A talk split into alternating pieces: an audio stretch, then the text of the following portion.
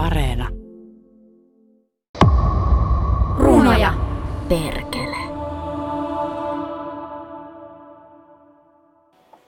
Nonni.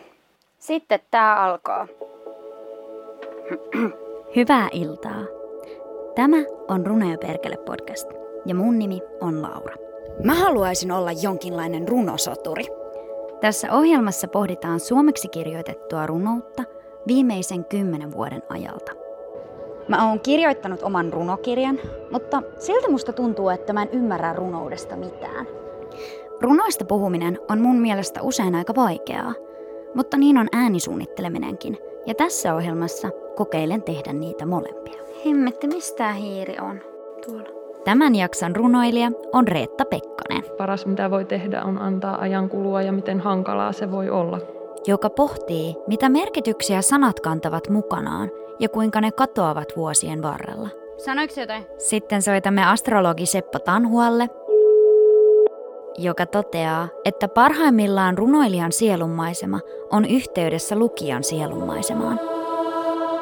Jakson lopussa kuulemme runokollektiivi Black Modernismin tulkinnan Jos tietää osoittaa yhden ilmansuunnan, tietää osoittaa ne kaikki. Jos haluaa yhden äänen, olisi suostuttava kuulemaan ne kaikki. Pekkasen runokokoelmasta Kärhi. 15. luku. Oppitunti etymologiasta. Mä oon Retta Pekkanen, runoilija ja juuri Turkuun muuttanut itse asiassa, mutta Tampereella kauan asuin ja Outokummusta kotoisin.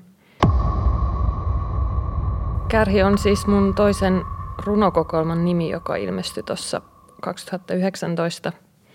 Ja kärhi on myös kasvin osa, eli kiipeämis- ja tarttumaelin, esimerkiksi köynnöksillä ja joillakin köynnöksillä. Ja esimerkiksi herneellä on sellainen pieni väkänen, jolla se pystyy tarttumaan vaikkapa toisiin kasveihin ja etenemään.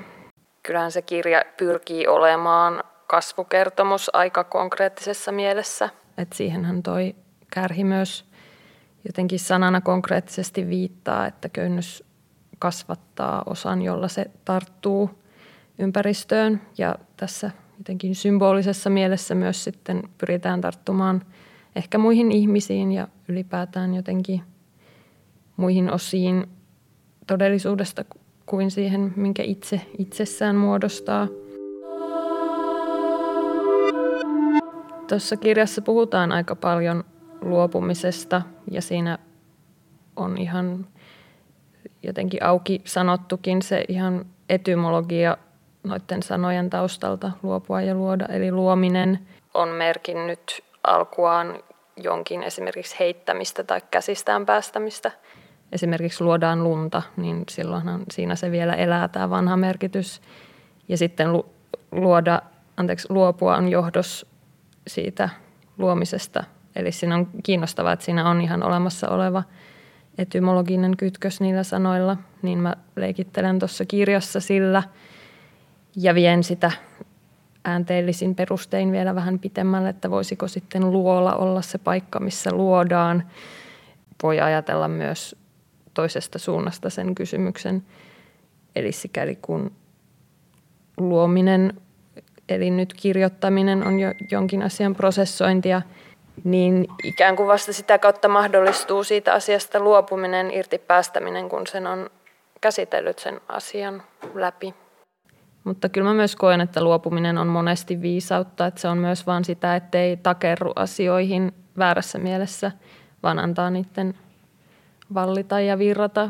Ei tarkoita sitä, etteikö voisi olla kiintynyt asioihin, mutta ei, ei niihin kannata jotenkin jäädä jumiin.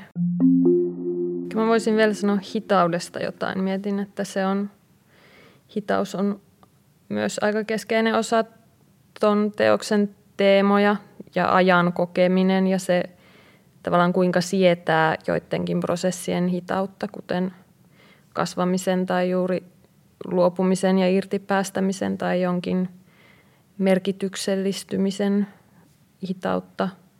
Että se jotenkin kärsivällisyys, mitä monesti vaaditaan tuollaisissa pitempiaikaisissa prosesseissa niin voi olla aika koettelevaa, mutta se, se oli yksi tavoite tuossa teoksessa saada sitä jotenkin kirjoitettua näkyviin, että voi, voikin olla, että paras mitä voi tehdä on antaa ajan kulua ja miten hankalaa se voi olla, koska haluaisi oivaltaa heti. Niin ja se liittyy ihan tylsistymiseenkin. Tai nykyään ihmisillä voi olla vaikeuksia vaan jotenkin hyväksyä, että nyt mulla on tylsää ja olla täyttämättä heti sitä jotenkin tyhjää tilaa jollakin tekemisellä, kun se ehkä juuri on se tila, mikä mahdollistaa, että syntyykin jotain uusia ajatuksia ja ideoita, mutta sen, sille täytyy niin kuin suoda se tyhjä hetki ennen kuin se voi tapahtua. Sanat kyllä kiinnostaa mua ihan hurjan paljon ja just myös se, että mitä jotenkin etymologian kautta sanoista paljastuu ja mitä sellaisia merkityksiä ne kantaa kielenkäytössä koko ajan mukana, joita me ei ehkä tiedosteta, mutta jotka on kirjoittuneena siihen sanankäytön historiaan mukaan väistämättä ja sitten ne ehkä tiedostamatta ohjaa niitä tapoja tai assosiaatioita, mitä me niihin liitetään. Että jokin alun perin konkreettinen merkitys, mikä sanalla on ollut ja sitten se on muuttunut abstraktiksi kielenkäytössä, niin miten, miten nykyään jossain toisessa yhteydessä se konkreettinen merkitys voi tehdä paluun sen sanan kautta. Mutta sellainen, sellainen vähän niin kuin salaiselta tuntuva tieto, mitä kielessä on. Et me ei tiedetä oikeasti, mitä me koko ajan puhutaan, kunnes sitten jos sitä alkaa hyvin yksityiskohtaisesti tutkia, niin saattaa löytää vaikka mitä. Ja se voi olla tosi kuumottavaakin, kun tajuaa, mitä, mitä on tullut sanoneeksi. Etymologia tutkii sanojen historiaa ja merkitysten muuttumista ajan kuluessa. Monien sanojen alkuperä on fyysisessä työssä, kuten esimerkiksi sanan keksiä. Se on alun perin tarkoittanut tukinuittoon tarkoitettua keppiä nimeltä keksi. Keksin päässä oli koukku, jolla ohjattiin tukkeja virrassa. Lopulta sana keksiä on alkanut merkitä ajatuksen ohjautumista uudelle uralle, jonka lopputuloksena on tullut keksineeksi jotakin uutta. Minun nimeni on Platon. Kiva, kun täällä uuden kirjani julkaisutilaisuudessa on näinkin paljon väkeä. Teoksen nimi on Kratulos ja se on dialogi sananselitysopista. Se on tietysti vähän sellainen muotiaihe, hehe. Mutta uh, kuitenkin tämä tori on niin tylsä väittää, että nimet ovat tulleet vain merkitsemään asioita tapojen ja tottumuksen seurauksena. orja. Näke- Kuuntelet Ylen erikoisohjelmaa runoudesta.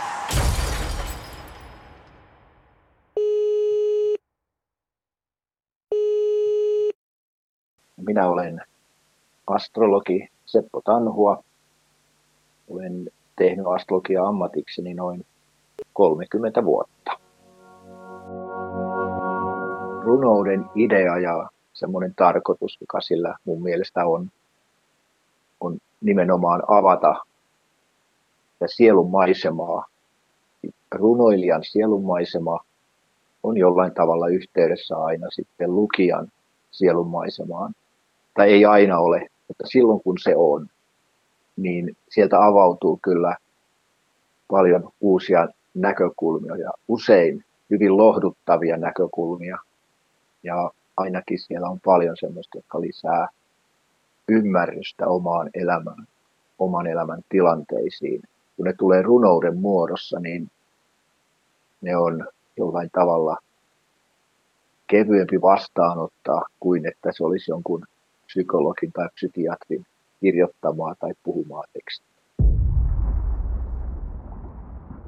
runous on kuitenkin, ja runoudessa rakkausrunot on henkilökohtaisia kokemuksia pääasiassa, tuntemuksia, tunnelmia, fiiliksiä siitä, että mitä tapahtuu rakastumisessa, mitä tapahtuu, kun rakkaus loppuu jomalta kummalta puolelta ja niin edelleen. Astrologiassa todellakin usein haetaan vastauksia siihen kysymykseen, että sovitaanko toisillemme ja sitä, sitä vastausta astrologia ei tietenkään koskaan anna, niin kuin ei myöskään runokirja. Mutta astrologian avulla pystyy kyllä näkemään, että mitkä on ne sen kumppanuuden ja suhteen kantavat voimat. Ja toisaalta mitä sen kumppanuuden kautta on pakko oppia kummankin toisestaan, kummankin siitä toisesta ihmisestä, jotta se suhde pääsee etenemään oikeaan suuntaan ja jotta se suhteen intensiteetti pääsee entisestään kasvamaan. Tässä yksityiset sivät Toni Hukka. Huomenna tapaan Platonin Cafe Kappelissa. Pian saamme selville tuhosiko kateellinen Platon Aristoteleen runosopin kadonneen komedialuvun. Tule paikalle kello 14.00 ja muista pukeutua valeasuun. Loppu. Hei ihmisystävä, tässä puhuu tulevaisuuteen piilotettu robottiapulainen Mimi. Huomisesta tulee jännittävä päivä. Minut tunnistat suuri kokoisesta sanomalehdestä, johon leikkaan pienet reijät, joista voin salaa tarkkailla. Nerokas valeasu, eikö vain? Hahaha.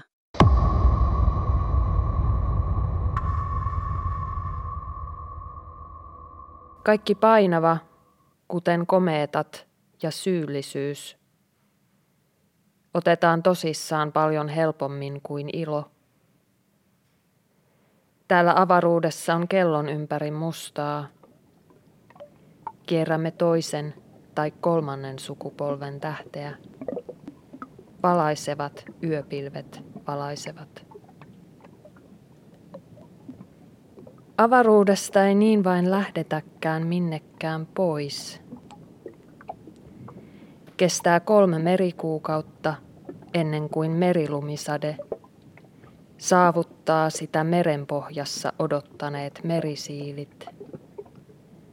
Tulisit jo sisälle sieltä. Mutta eivät kivet ole, jotta voisivat tulla löydetyksi. Edes silloin, kun ovi on kiinni ja koko yön sataa. Satoja tuhansia kilometrejä pelkkiä mustia koskettimia – eikä yhtään kättä, joka yltäisi koskettamaan niitä. Ontto lohdullisuus, joka sanomatta jättämisestä avautuu. Tuskin lohduttaa ketään toista. Suuaukon lähellä olevalla alueella, jota päivänvalo vielä valaisee, onnellisuudesta melkein näkee läpi. Sitä kutsutaan hämyalueeksi. Olin melkein jo siellä. Jos kide saa kasvaa vapaasti kallioperän onteloissa tai raoissa, siitä tulee omamuotoinen. Normaalisti kiteytyvässä kivisulassa lähimmäisten kanssa ollaan läheisiä ja lähekkäin – Lähimmäisten kanssa pysytään yhdessä ja pidetään yhtä. Tällaista mahdollisuutta ei ole, sillä mineraalikiteet rajoittavat toistensa kasvua. Rakenne kertautuu miljoonia kertoja ja on helppoa vastata oikein, jos kysytään väärin.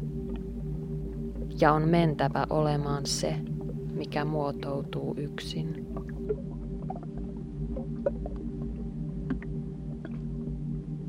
Seuraavaksi kuulemme runokollektiivi Black Modernismin tulkinnan Pekkasen runokokoelmasta Kärhi, joka ilmestyi 2019. Ainoa tapa hankkiutua kivistä eroon on viedä ne takaisin ulos. Ensimmäinen vaihe Maailmankaikkeuden jäähtyminen on vaihe, joka ei pääty koskaan. Asiat kaukana ovat olemassa saman verran kuin asiat lähellä. Jo kymmenen kilometrin korkeudessa käsin kosketeltavasta alkaa tulla käsittämätöntä. Taivaalla ei ole yhtään lintua. Mitä se linnulla?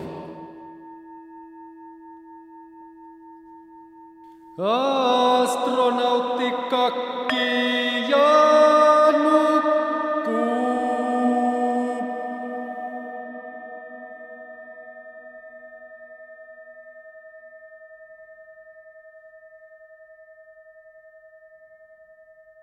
Jos tietää osoittaa yhden ilmansuunnan, tietää osoittaa ne kaikki. Jos haluaa yhden äänen, olisi suostuttava kuulemaan ne kaikki. On lounasaika. Soi puhelin ja kadulla voi kävellä jompaan kumpaan suuntaan tai istua. Ja on oltava ennen kuin kuolee tai muuten kuolee. Saattaa tapahtua, että kulissit romahtavat ympäriltämme. Mutta sen sijaan tulikin komea pilvetön tiistai. Suihkulähde suihkua vettä aivan toisin kuin eilen. On kuun 28. tällainen päivä.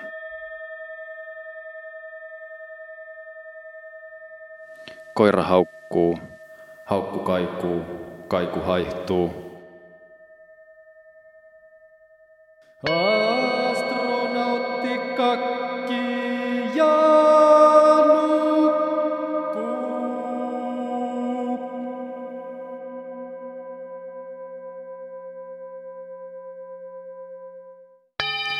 Jossain, kauempana kuin tiedät, joku päästää sinusta irti.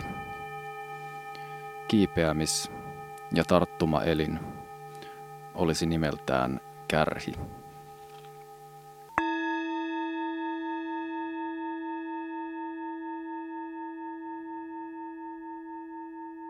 Kuuntelet Ylen erikoisohjelmaa runoudesta.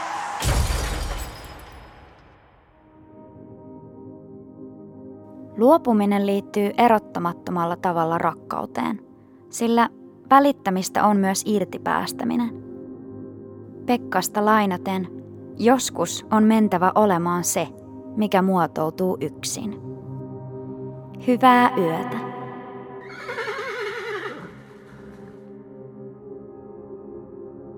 Juontaja ja äänisuunnittelija Laura Palanne, ohjaaja Tuomas Timonen, käsikirjoitus Laura Palanne ja Tuomas Timonen, tuottaja Aapo Koistinen, tilaaja Juha-Pekka Hotinen, Yle Draama.